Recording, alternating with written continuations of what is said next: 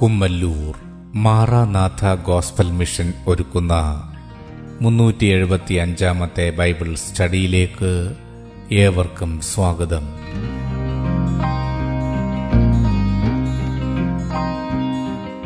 ശിഷ്യത്വം എന്ന വിഷയത്തിന്റെ 285-ാം ഭാഗത്തെ ആസ്പദമാക്കി ശിഷ്യത്വത്തിന്റെ അടിസ്ഥാനം എന്ന വിഷയത്തിന്റെ 118-ാം ഭാഗമാണ് നിങ്ങൾ കേൾക്കുവാൻ പോകുന്നത്.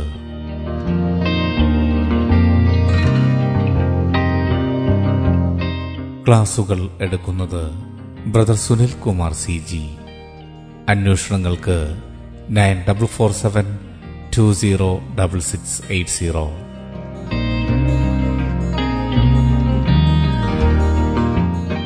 ഈ ക്ലാസുകളുടെ വീഡിയോ യൂട്യൂബിലും ലഭ്യമാണ്. ആമേൻ T V network, Trivandrum, Kerala. 9995975980.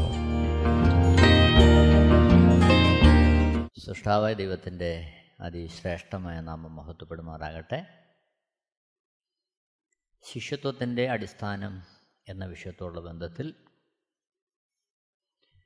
പരിശുദ്ധാത്മാവിൻ്റെ ദൗത്യം ചട്ടങ്ങളിൽ നടക്കുവാൻ പ്രാപ്തരാക്കുക എന്ന വിഷയമാണ് ഇവിടെ നമ്മൾ വിചിന്തനം ചെയ്യുവാൻ കർത്താവിൽ ആഗ്രഹിക്കുന്നത്.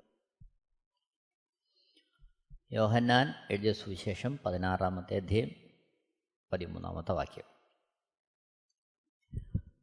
സത്യത്തിൻ്റെ ആത്മാവ് വരുമ്പോഴോ അവൻ നിങ്ങളെ സകല സത്യത്തിലും വഴി നടത്തും.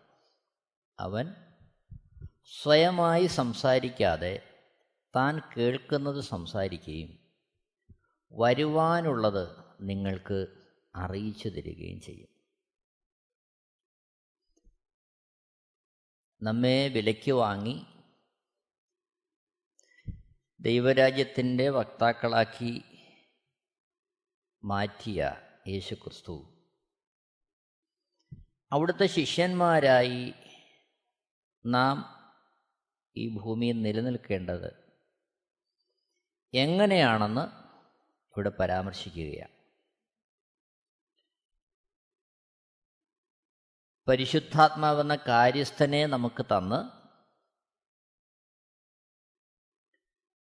ആ കാര്യസ്ഥൻ സകല സത്യങ്ങളും നമ്മളെ അറിയിച്ച് ആ സത്യത്തിലൂടെ വഴി നടത്തുകയാണ്. അതിനായി നമ്മെ തന്നെ സമർപ്പിക്കുക, ഏൽപ്പിച്ചു കൊടുക്കുക എന്നതാണ് ഒരു ശിഷ്യൻ്റെ സമർപ്പണം. അതാണ് ഒരു ശിഷ്യനായി നിലനിൽക്കുവാൻ നമ്മളെ യോഗ്യരാക്കുന്നത്. മത്തായി സുവിശേഷം 5, 6, 7 അധ്യായങ്ങളിൽ ക്രിസ്തു ശിഷ്യൻ്റെ ജീവിതത്തിൻ്റെ അടിസ്ഥാനം എപ്രകാരമാണെന്ന് യേശുക്രിസ്തു പറയുകയാണ്. അതിലേക്കാണ് പരിശുദ്ധാത്മാവ് ഓരോ വ്യക്തികളെയും വളർത്തേണ്ടതും നയിക്കേണ്ടതും. മത്തായി സുവിശേഷം 6-ാമത്തെ അധ്യായം 5 മുതൽ 15 വരെയുള്ള വാക്യങ്ങളിൽ ക്രിസ്തു ശിഷ്യൻ്റെ പ്രാർത്ഥന എപ്രകാരമായിരിക്കണമെന്ന് യേശുക്രിസ്തു വെളിപ്പെടുത്തുകയാണ്. മത്തായി സുവിശേഷം 6-ാമത്തെ അധ്യായം 5 മുതൽ 15 വരെയുള്ള വാക്യങ്ങൾ. എങ്ങനെയാണ് പ്രാർത്ഥിക്കേണ്ടത്? വളരെ വ്യക്തമായി നാം മനസ്സിലാക്കേണ്ട തിരുവെഴുത്തുകളാണിത്. മത്തായി സുവിശേഷം 6-ാമത്തെ അധ്യായം 5 മുതലുള്ള വാക്യങ്ങൾ. നിങ്ങൾ പ്രാർത്ഥിക്കുമ്പോൾ കപടഭക്തിക്കാരെ പോലെ ആകരുത്. അവർ മനുഷ്യർക്കു വിളങ്ങേണ്ടതിന് പള്ളികളിലും തെരുക്കോണുകളിലും നിന്നുകൊണ്ട് പ്രാർത്ഥിപ്പാൻ ഇഷ്ടപ്പെടുന്നു. അവർക്ക് പ്രതിഫലം കിട്ടിപ്പോയി എന്ന് ഞാൻ സത്യമായിട്ട് നിങ്ങളോട് പറയുന്നു. 6-ാമത്തെ വാക്യത്തിൽ നീയോ പ്രാർത്ഥിക്കുമ്പോൾ അറയിൽ കടന്ന് വാതിലടച്ച് രഹസ്യത്തിലുള്ള നിന്റെ പിതാവിനോട് പ്രാർത്ഥിക്കുക. രഹസ്യത്തിൽ കാണുന്ന നിന്റെ പിതാവ് നിനക്ക് പ്രതിഫലം തരും. 7-ാമത്തെ വാക്യം, പ്രാർത്ഥിക്കയിൽ നിങ്ങൾ ജാതികളെപ്പോലെ ജൽപ്പനം ചെയ്യരുത്, അതിഭാഷണത്താൽ ഉത്തരം കിട്ടും എന്നല്ലോ അവർക്ക് തോന്നുന്നത്. 8-ാമത്തെ വാക്യം, അവരോട് തുല്യരാകരുത്, നിങ്ങൾക്ക് ആവശ്യമുള്ളത് ഇന്നതെന്ന് നിങ്ങൾ യാചിക്കും മുമ്പേ നിങ്ങളുടെ പിതാവ് അറിയുന്നുവല്ലോ. ഇവിടെ മത്തായി സുവിശേഷം 6-ാമത്തെ അധ്യായം 5 മുതൽ തുടങ്ങി 15 വരെയുള്ള വാക്യങ്ങളിൽ പ്രാർത്ഥനയുടെ ഉള്ളടക്കത്തെ, പ്രാർത്ഥനയുടെ കാതലിനെ കർത്താവ് വെളിപ്പെടുത്തുകയാണ്. എങ്ങനെയായിരിക്കണം പ്രാർത്ഥിക്കേണ്ടത്, പ്രാർത്ഥിക്കുമ്പോഴുള്ള മാനസികാവസ്ഥ എന്താണ്? 5-ാമത്തെ വാക്യത്തിൽ നിങ്ങൾ പ്രാർത്ഥിക്കുമ്പോൾ കപടഭക്തിക്കാരെ പോലെ ആകരുത്. ആ കപടഭക്തിക്കാരെ പോലെ ആകരുത്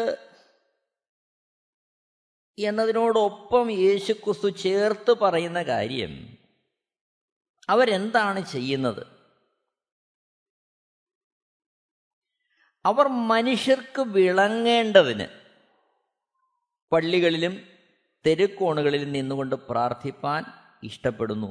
അവർക്ക് പ്രതിഫലം കിട്ടിപ്പോയി എന്ന് ഞാൻ സത്യമായിട്ട് നിങ്ങളോട് പറയുന്നു. ഇപ്പോൾ ഈ കപടഭക്തിക്കാരുടെ പ്രാർത്ഥനയോടുള്ള സമീപനം, അവർ പ്രാർത്ഥിക്കുന്നത് മനുഷ്യർക്ക് വിളങ്ങേണ്ടതിനാണ്. അതായത് മറ്റുള്ളവരുടെ മുമ്പാകെ കാണിക്കുന്നതിന് വേണ്ടിയുള്ള പ്രാർത്ഥന. തങ്ങൾ പ്രാർത്ഥിക്കുന്നവരാണ്, പ്രാർത്ഥിക്കാൻ തങ്ങൾക്കറിയാം എന്നുള്ളത് മറ്റുള്ളവരെ കാണിക്കുവാൻ തക്കവണ്ണമുള്ള പ്രാർത്ഥന.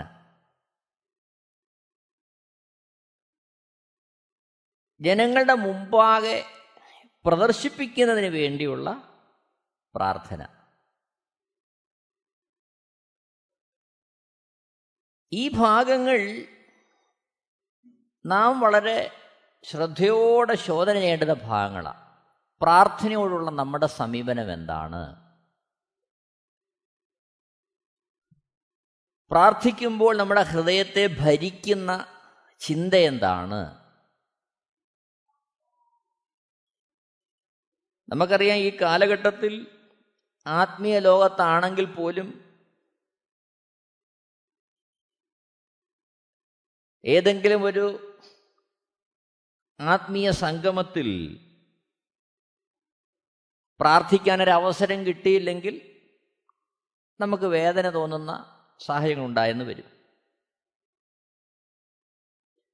അത് മറ്റുള്ളവരുടെ മുമ്പാകെ പ്രാർത്ഥിക്കണം എന്നുള്ളൊരു ചിന്തയിൽ നിന്ന് വരുന്നതാണ്. ഇവിടെയാണ് നാം നമ്മളെ തന്നെ ഒന്ന് പരിശോധിക്കേണ്ടത്.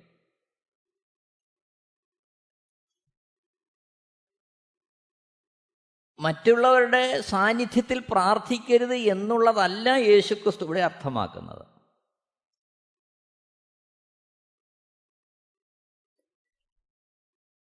യേശുക്രിസ്തു തന്നെ ലാസറിനെ ഉയർപ്പിക്കുന്നതിനുള്ള ബന്ധത്തിൽ സ്വർഗത്തിലേക്ക് നോക്കി പ്രാർത്ഥിക്കുന്നതായിട്ട് നമ്മൾ കാണുന്നുണ്ട്. അതേപോലെ പ്രാർത്ഥനയെക്കുറിച്ച് പുതിയ നിയമ ലേഖനങ്ങളിൽ നമ്മൾ കാണുന്നുണ്ട്. അപ്പോൾ മറ്റുള്ളവരുടെ സാന്നിധ്യത്തിൽ പ്രാർത്ഥിക്കരുതെന്നല്ല, ആത്മീയ കൂട്ടായ്മകളിൽ പ്രാർത്ഥിക്കരുതെന്നല്ല, ഒരു വിഷയത്തിൻ്റെ മുമ്പാകെ പ്രാർത്ഥിക്കരുതെന്നല്ല. ഇവിടെ കർത്താവ് വ്യക്തമാക്കുന്നത് അപ്പോസ്തല പ്രവൃത്തിയിൽ നമ്മൾ ഉടനീളം കാണുന്നുണ്ട്. പ്രതികൂലങ്ങളുടെ മധ്യയായ ശിഷ്യന്മാർ പല വേളകളിലും പ്രാർത്ഥിക്കുന്നതായിട്ട്. അപ്പോൾ ഇവിടെ പ്രാർത്ഥനയുടെ ആ ഒരു താല്പര്യത്തെ ഇവിടെ പരിശുദ്ധാത്മാവ് വെളിപ്പെടുത്തുകയാണ്. അതൊരിക്കലും മറ്റുള്ളവരുടെ മുമ്പാകെ ഉള്ള പ്രദർശനമായി മാറരുതെന്ന് യേശുക്രിസ്തു വ്യക്തമായിട്ട് നമ്മുടെ മുന്നറിയിപ്പ് തരുന്നു. നമ്മളത് അതേ അർത്ഥത്തിൽ നമ്മുടെ ജീവിതത്തിൽ ഉൾക്കൊള്ളേണ്ടത് ആവശ്യമാണ്. നമ്മൾ സഭായോഗങ്ങളിൽ പ്രാർത്ഥിക്കാറുണ്ട്, ആത്മീയ യോഗങ്ങളിൽ പ്രാർത്ഥിക്കാറുണ്ട്, ജീവിതത്തിൻ്റെ പ്രതിസന്ധി ഘട്ടങ്ങളിൽ പ്രാർത്ഥിക്കാറുണ്ട്. അതൊന്നും തെറ്റല്ല. പക്ഷേ അവിടെയെല്ലാം നമ്മുടെ ഹൃദയത്തിൻ്റെ ഉള്ളിലെ വാഞ്ച ദൈവവുമായിട്ട് നാം ഇടപെടുന്നു എന്നതാകണം. മറിച്ച് മറ്റുള്ളവർ നമ്മുടെ പ്രാർത്ഥനയെ വിലയിരുത്തുവാൻ, അല്ലെങ്കിൽ മറ്റുള്ളവർ നാം പ്രാർത്ഥിക്കുന്നവരാണ് എന്നറിയുവാൻ തക്കവണ്ണം ഒരിക്കലും ആകരുതെന്ന് കർത്താവ് ഇവിടെ ആഗ്രഹിക്കുകയാണ്. മത്തായി സുവിശേഷം 6:5 നിങ്ങൾ പ്രാർത്ഥിക്കുമ്പോൾ കപടഭക്തിക്കാരെ പോലെ ആകരുത്. അവർ മനുഷ്യർക്ക് വിളങ്ങേണ്ടതിന് പള്ളികളിലും തെരുക്കോണുകളിലും നിന്നുകൊണ്ട് പ്രാർത്ഥിപ്പാൻ ഇഷ്ടപ്പെടുന്നു. അവർക്ക് പ്രതിഫലം കിട്ടിപ്പോയി എന്ന് ഞാൻ സത്യമായിട്ട് നിങ്ങളോട് പറയുന്നു. 6 നീയോ പ്രാർത്ഥിക്കുമ്പോൾ അറയിൽ കടന്ന് വാതിലടച്ച് രഹസ്യത്തിലുള്ള നിന്റെ പിതാവിനോട് പ്രാർത്ഥിക്ക. രഹസ്യത്തിൽ കാണുന്ന നിന്റെ പിതാവ് നിനക്ക് പ്രതിഫലം തരും. ഇവിടെ ഒരു ക്രിസ്തു ശിഷ്യൻ ഓർക്കേണ്ടുന്ന, മനസ്സിലാക്കേണ്ടുന്ന പരമപ്രധാനമായ വസ്തുത, നാം പ്രാർത്ഥിക്കുന്നത് പിതാവിനോടാണ്.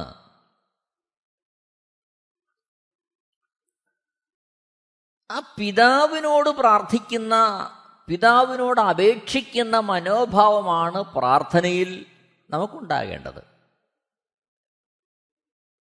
ഇവിടെ 6 നീയോ പ്രാർത്ഥിക്കുമ്പോൾ അറയിൽ കിടന്ന് വാതിലടച്ച് രഹസ്യത്തിലുള്ള നിന്റെ പിതാവിനോട് പ്രാർത്ഥിക്കുക, രഹസ്യത്തിൽ കാണുന്ന നിന്റെ പിതാവ് നിനക്ക് പ്രതിഫലം തരും എന്ന് പറയുമ്പോൾ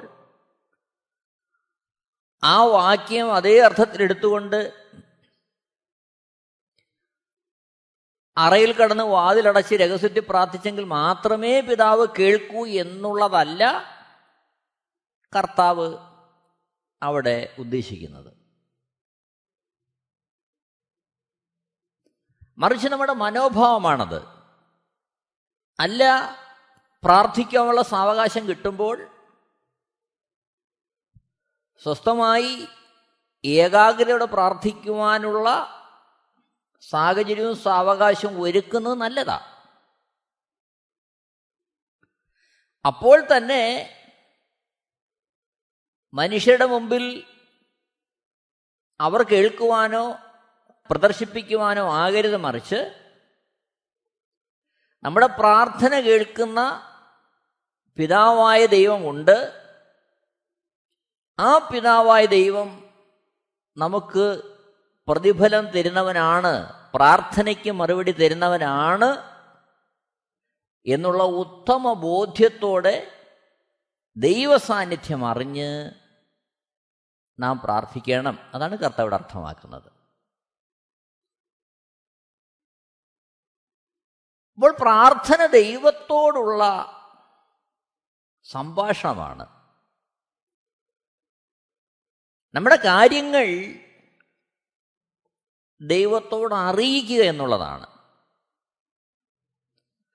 അപ്പോൾ തന്നെ പ്രാർത്ഥിക്കുമ്പോൾ നാം മനസ്സിൽ സൂക്ഷിക്കേണ്ടുന്ന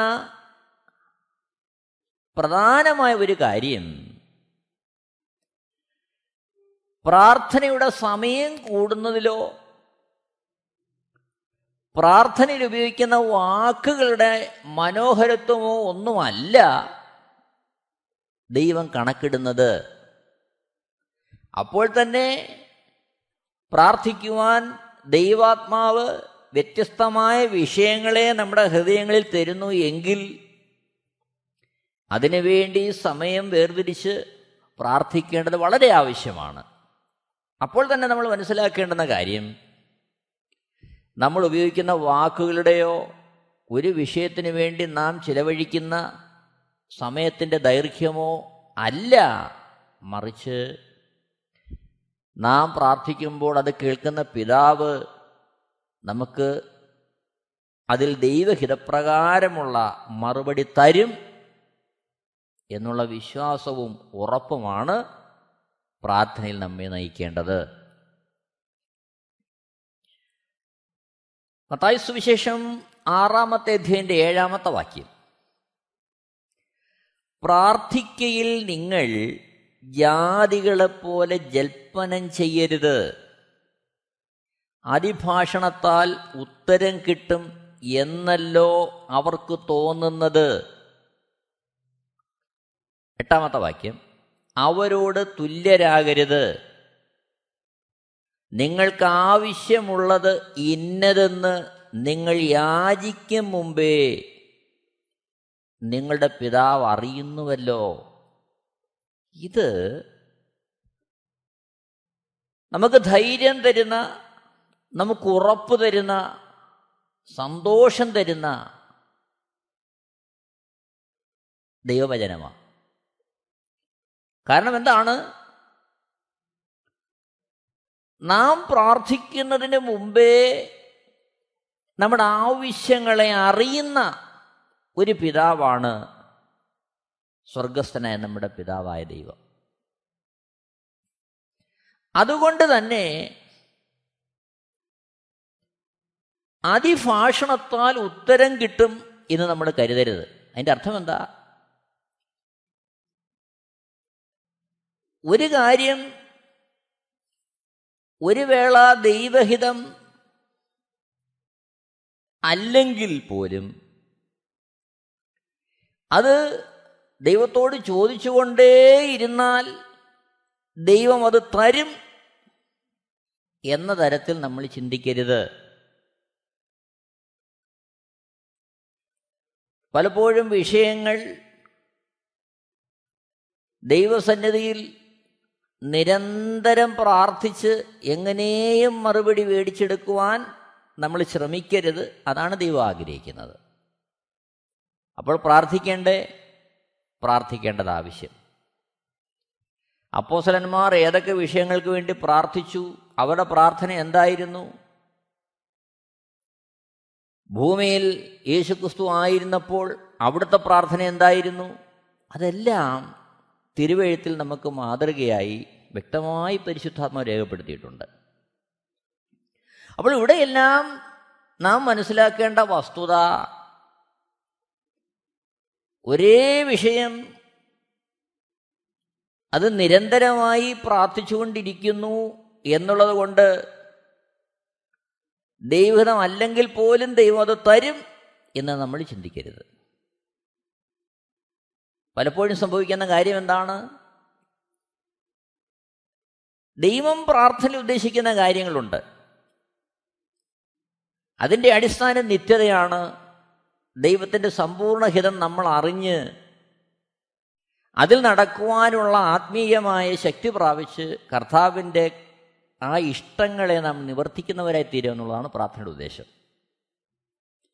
എന്നാൽ പലപ്പോഴും നമ്മുടേതായ താല്പര്യങ്ങളെ ദൈവസന്നിധിയിൽ ദീർഘമായും നിരന്തരമായും പ്രാർത്ഥിച്ച് അവസാനം അതിന് മറുപടി ദൈവസന്നിധിയിൽ നിന്ന് വരുന്നില്ല എന്ന് കാണുമ്പോൾ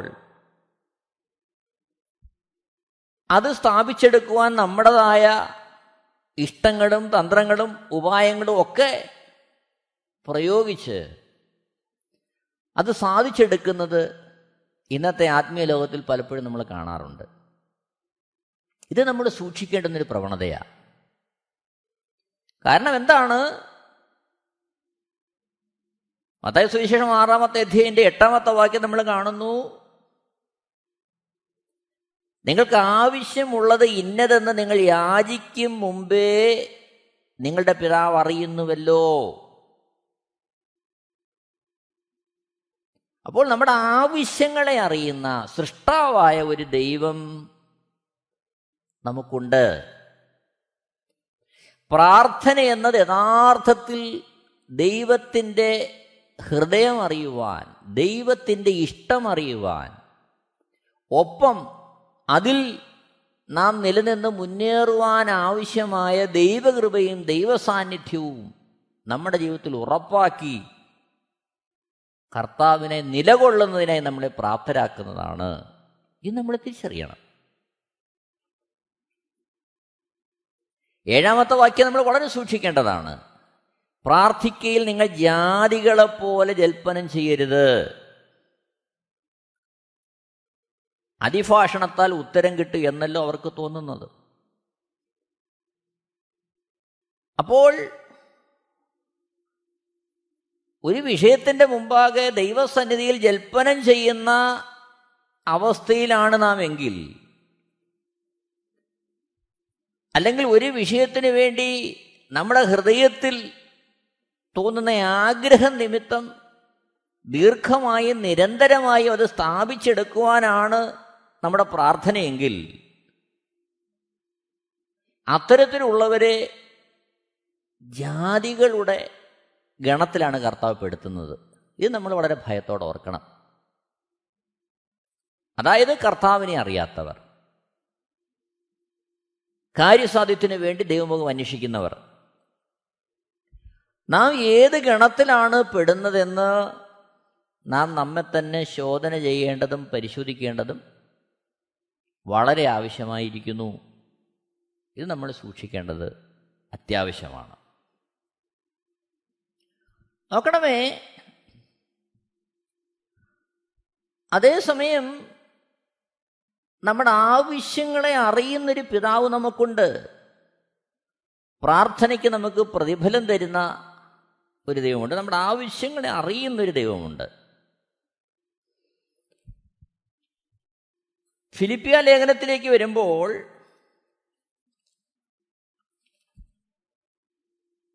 ആ പ്രാർത്ഥനയുടെ ആത്മീയ തലത്തെ നമുക്ക് കാണാൻ കഴിയുകയാണ്. പരിശുദ്ധാത്മ വ്യക്തമായത് രേഖപ്പെടുത്തുകയാണ്. ഫിലിപ്പിയ ലേഖനം 4-ാമത്തെ അധ്യായം 4 മുതൽ 7 വരെയുള്ള വാക്യങ്ങൾ. ഫിലിപ്പിയ ലേഖനം 4-ാമത്തെ അധ്യായം 4 മുതൽ 7 വരെയുള്ള വാക്യങ്ങൾ. കർത്താവിൽ എപ്പോഴും സന്തോഷിപ്പിൻ, സന്തോഷിപ്പിൻ എന്ന് ഞാൻ പിന്നെയും പറയുന്നു. നിങ്ങളുടെ സൗമ്യത സകല മനുഷ്യരും അറിയട്ടെ. കർത്താവ് വരുവാൻ അടുത്തിരിക്കുന്നു. 6-7 വാക്യങ്ങൾ. ഒന്നിനെക്കുറിച്ചും വിചാരപ്പെടരുത്, എല്ലാറ്റിലും പ്രാർത്ഥനയാലും അപേക്ഷയാലും നിങ്ങളുടെ ആവശ്യങ്ങൾ സ്തോത്രത്തോടുകൂടെ ദൈവത്തോട് അറിയിക്കത്രേ വേണ്ടത്. എന്നാൽ സകല ബുദ്ധിയെയും കവിയുന്ന ദൈവസമാധാനം നിങ്ങളുടെ ഹൃദയങ്ങളെയും നിനവുകളെയും ക്രിസ്തുയേശുവിങ്കൽ കാക്കും. മത്തായി സുവിശേഷം 6-ാമത്തെ അധ്യായം 7-8 വാക്യങ്ങളിൽ യേശുക്രിസ്തു അറിയിക്കുന്ന പ്രാർത്ഥനയുടെ മർമ്മം അതേപോലെ ഉൾക്കൊള്ളുന്ന ഭക്തനായ പൗലോസിനെ ഇവിടെ കാണുകയാണ്.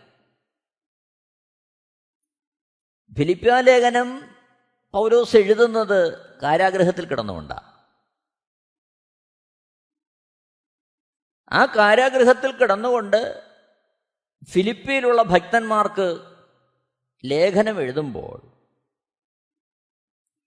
പ്രാർത്ഥന എപ്രകാരമായിരിക്കണമെന്നും അതിൻ്റെ മധ്യയുള്ള ദൈവത്തിൻ്റെ പ്രവൃത്തി എന്താണെന്നും വ്യക്തമായിട്ടിവിടെ പൗലോസ് രേഖപ്പെടുത്തുകയാണ്. അവിടെ മത്തായി സുവിശേഷം 6-ാമത്തെ അധ്യായം 8-ാമത്തെ വാക്യത്തിൻ്റെ പ്രായോഗിക തലത്തെ അതേപോലെ പൗലോസ് ഉൾക്കൊള്ളുന്നതായിട്ട് നമ്മൾ കാണുന്നു. നിങ്ങൾക്ക് ആവശ്യമുള്ളത് ഇന്നതെന്ന് നിങ്ങൾ യാചിക്കും മുമ്പേ നിങ്ങളുടെ പിതാവ് അറിയുന്നുവല്ലോ. അപ്പോൾ നമ്മുടെ ആവശ്യങ്ങളെ അറിയുന്ന, സാഹചര്യങ്ങളെ അറിയുന്ന, അവസ്ഥകളെ അറിയുന്ന പിതാവായ ദൈവത്തിനോടാണ് നാം പ്രാർത്ഥിക്കുന്നത്. അപ്പോൾ അത്തരത്തിൽ ദൈവഹിതപ്രകാരം നാം പ്രാർത്ഥിക്കുമ്പോൾ ആ പ്രാർത്ഥനയ്ക്ക് ദൈവത്തിൽ നിന്ന് മറുപടി ഉണ്ട്, അത് ലഭിച്ചു എന്ന് നാം നമ്മുടെ ഹൃദയത്തിൽ വിശ്വസിക്കുകയാണ്. കാരണം എന്താ, ദൈവഹിതപ്രകാരമാണ് പ്രാർത്ഥിക്കുന്നത്. അതുകൊണ്ട് ദൈവം അതിൻ്റെ മധ്യേ നമുക്ക് വേണ്ടി പ്രവർത്തിക്കും. അതുകൊണ്ടാണ് ഫിലിപ്പിയ ലേഖനം 4-ാമത്തെ അധ്യായം 4 മുതലുള്ള വാക്യങ്ങളിൽ പൗലോസ് എഴുതുന്നത്, കർത്താവിൽ എപ്പോഴും സന്തോഷിപ്പിൻ, സന്തോഷിപ്പിൻ എന്ന് ഞാൻ പിന്നെയും പറയുന്നു. 5-ാമത്തെ വാക്യം, നിങ്ങളുടെ സൗമ്യത സകല മനുഷ്യരും അറിയട്ടെ, കർത്താവ് വരുവാൻ അടുത്തിരിക്കുന്നു. നമുക്കൊരു കർത്താവുണ്ട്, ആ കർത്താവ് വരുവാൻ അടുത്തിരിക്കുന്നു. 6-7 വാക്യങ്ങളിൽ, ഒന്നിനെക്കുറിച്ചും വിചാരപ്പെടരുത്. കാര്യം എന്താണ്?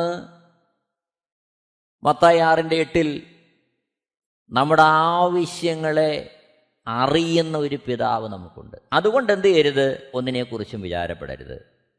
മറിച്ച് എന്ത് ചെയ്യണം? എല്ലാറ്റിലും പ്രാർത്ഥനയാലും അപേക്ഷയാലും നിങ്ങളുടെ ആവശ്യങ്ങൾ സ്തോത്രത്തോടുകൂടെ ദൈവത്തോട് അറിയിക്കത്ര വേണ്ടത്. അപ്പോൾ നമ്മുടെ എല്ലാ കാര്യങ്ങളും അറിയുന്ന, നമ്മുടെ ആവശ്യങ്ങളെ അറിയുന്ന ഒരു പിതാവായ ദൈവം നമുക്കുള്ളത് കൊണ്ട് നാം നമ്മുടെ ആവശ്യങ്ങൾ എന്ത് ചെയ്യുക?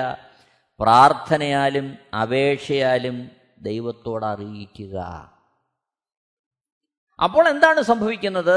ഫിലിപ്പിയ ലേഖനം 4:7, എന്നാൽ സകല ബുദ്ധിയെയും കവിയുന്ന ദൈവസമാധാനം നിങ്ങളുടെ ഹൃദയങ്ങളെയും നിനവുകളെയും ക്രിസ്തുയേശുവിൽ കാക്കും. നാം അത്തരത്തിൽ ദൈവഹിതപ്രകാരം നാം പ്രാർത്ഥിക്കുമ്പോൾ ദൈവം ചെയ്യുന്ന കാര്യം, സകല ബുദ്ധിയെയും കവിയുന്ന ദൈവസമാധാനം നമ്മുടെ ഹൃദയങ്ങളിൽ ദൈവം തരും. നാം പ്രാർത്ഥിക്കുന്ന ഉടനെ അപ്പോൾ തന്നെ നമുക്ക് മറുപടി ലഭിക്കും എന്നല്ല അവിടെ പറയുന്നത്. അപ്പോൾ തന്നെ മറുപടി തരേണ്ട കാര്യമാണെങ്കിൽ കർത്താവ് അപ്പോൾ തന്നെ തരും. അല്ല, സാവകാശമാണ് മറുപടി തരേണ്ടതെങ്കിൽ കർത്താവ് സാവകാശം തരും. അതുമല്ല, നമ്മുടെ പ്രാർത്ഥനയുടെ മുമ്പാകെ നമുക്കൊരു രൂപാന്തരവും നമ്മുടെ ആവശ്യങ്ങളുടെ മുമ്പാകെ നമുക്കൊരു മാറ്റവുമാണ് വരേണ്ടതെങ്കിൽ പരിശുദ്ധാത്മാവ് നമ്മളെ അത് ബോധിപ്പിക്കും. അപ്പോൾ കർത്താവിനോട് ഒരു വിഷയത്തിന് വേണ്ടി പ്രാർത്ഥിക്കുമ്പോൾ അതാവശ്യമെങ്കിൽ കർത്താവ് ഉടനെ തരും. അല്ല, അപ്പോഴല്ല നമുക്ക് ആവശ്യമെങ്കിൽ കർത്താവ് ശേഷം തരും. അതുമല്ല, ആ വിഷയത്തിൽ അതല്ല പരിഹാരമെങ്കിൽ ഏതാണ് പരിഹാരമെന്ന് നമ്മളെ അറിയിച്ച് അതിലേക്ക് നമ്മളെ നടത്തുവാൻ പ്രാപ്തനാണ് പരിശുദ്ധാത്മാവ്. അതുകൊണ്ട് എന്നെ കേൾക്കുന്ന പ്രിയരെ, ആ രീതിയിൽ പ്രാർത്ഥിക്കുവാൻ നമുക്ക് സഹായിക്കുക എന്നുള്ളതാണ് പരിശുദ്ധാത്മാവിൻ്റെ ദൗത്യം.